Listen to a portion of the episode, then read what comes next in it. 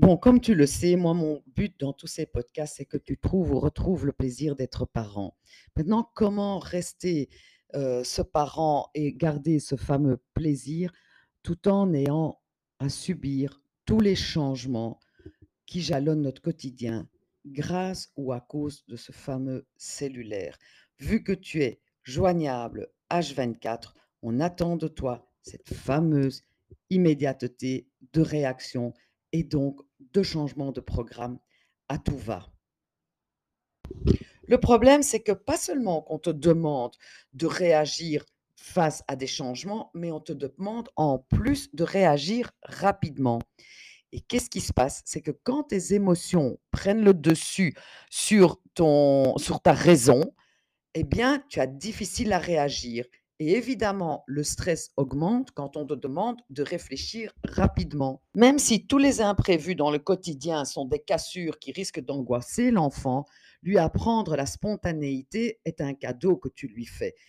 Mais pour que ce soit un cadeau, il faut que tous ces changements et l'angoisse qui accompagne ces changements soient évidemment bien accompagnés. Prenons un simple exemple.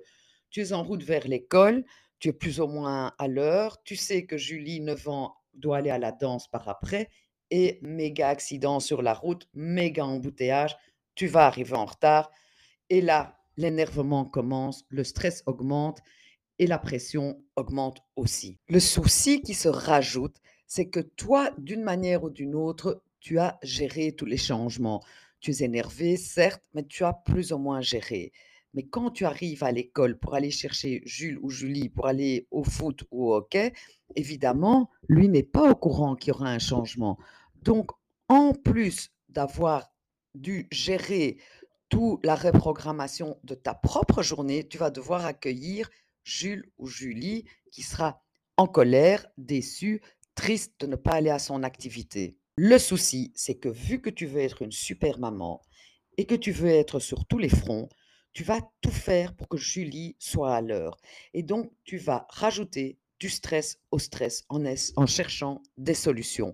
C'est pas mauvais. J'ai pas dit que, que c'était mauvais. C'est juste que souvent, tu ne trouves pas de solution. Puisque tout le monde est occupé, tout le monde a son horaire. Et donc, souvent, tu vas être même déçu de la réponse que tu vas recevoir de ton entourage quand tu vas leur demander de l'aide en dernière minute. Bref, tu vas devoir te débrouiller mais personne ne te demande de tout faire pour que Julie aille à la danse ce jour-là. C'est pas grave si elle n'y va pas. Par contre, ce qui est grave, c'est que si toi tu arrives à l'école et que tu es incapable d'accueillir la tristesse, la déception ou la colère de Julie qui n'ira pas à cette fameuse danse. Première chose à faire, je sais, tu vas pas aimer ce que je vais te dire, c'est de respirer. Inspirer, expirer, deux, trois fois d'affilée. Cette fameuse respiration dont tout le monde parle aujourd'hui va te permettre de faire baisser la pression. Une fois la, pression baissée, tu, tu vas pouvoir t'écouter toi. Une fois que tu te seras écouté et que tu auras décidé d'un meilleur plan ou d'une meilleure organisation, réorganisation pour la fin de cette journée, à ce moment-là, tu seras prête d'accueillir les émotions de Julie. Juste une petite remarque, mais qui a énormément d'importance. Toute réorganisation ou organisation de fin de journée, malgré imprévu, doit te convenir à toi et c'est à ton enfant de s'adapter au changement que tu auras fait pour le mieux-être de tout le monde. Là, je t'ai parlé de petits imprévus en somme. C'est un embouteillage, tu arrives en retard pour la danse, c'est pas très grave. Mais dans la vie, il y a parfois de gros changements. C'est-à-dire, il peut y avoir des décès, il peut y avoir l'année passée des inondations, il peut y avoir des maladies, il peut y avoir des gros changements qui jalonnent la vie de nos enfants. Mais les principes restent le même. Gérer nos émotions avant de gérer les leurs. Être ce fameux phare, c'est arriver devant ton enfant en ayant la capacité de l'écouter. Ce n'est pas pour ça que tu dois écouter pendant deux heures. Si tu n'as pas le temps, tu peux faire de l'écoute musclée. Même de l'écoute musclée sympa et gentil, tu peux dire, écoute mon petit cœur, j'entends que tu es vraiment triste de ce qui s'est passé et en même temps, maintenant, je dois vraiment aller m'occuper de papa qui a tel et tel souci. où j'entends que tu es vraiment, je vois que tu es très, très, très, très en colère et je te comprends tout à fait. Et en même temps, maintenant, je dois absolument aller régler un problème avec mamie ou avec papy. Rien ne t'empêche de faire ça. Ils vont toujours être confrontés à des changements, petits ou grands. Être un super parent, c'est pouvoir accueillir son enfant tout en mettant ses propres cadres à soi. C'est-à-dire, il n'a pas le droit de, de faire ce qu'il veut parce qu'il y a un changement. Non, c'est toi qui maintiens le cadre, c'est toi qui es au centre du changement, c'est toi qui vas faire en sorte que le programme soit reprogrammé ou que la journée soit reprogrammée.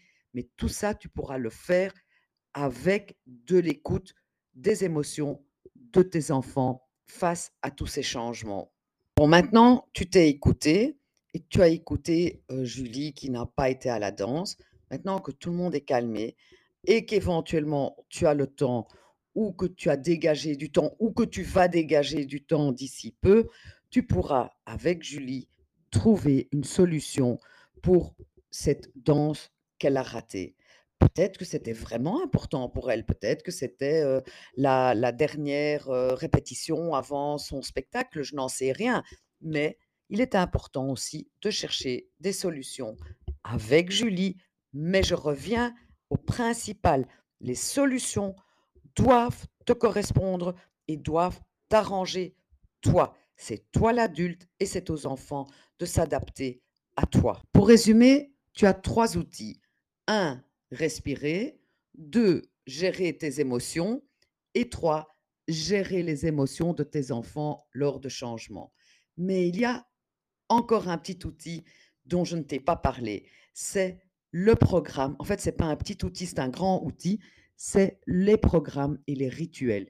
Donc, j'ai rajouté un bonus à cet épisode-ci. Donc, si tu veux un deuxième épisode ou un épisode bis, dans lequel je vais te dire comment mettre en place un programme, un rituel et quels sont les bénéfices de ces programmes et ces rituels. Alors, bonne écoute à toi et déjà, bonne semaine et à la semaine prochaine dans ce podcast qui te veut du bien.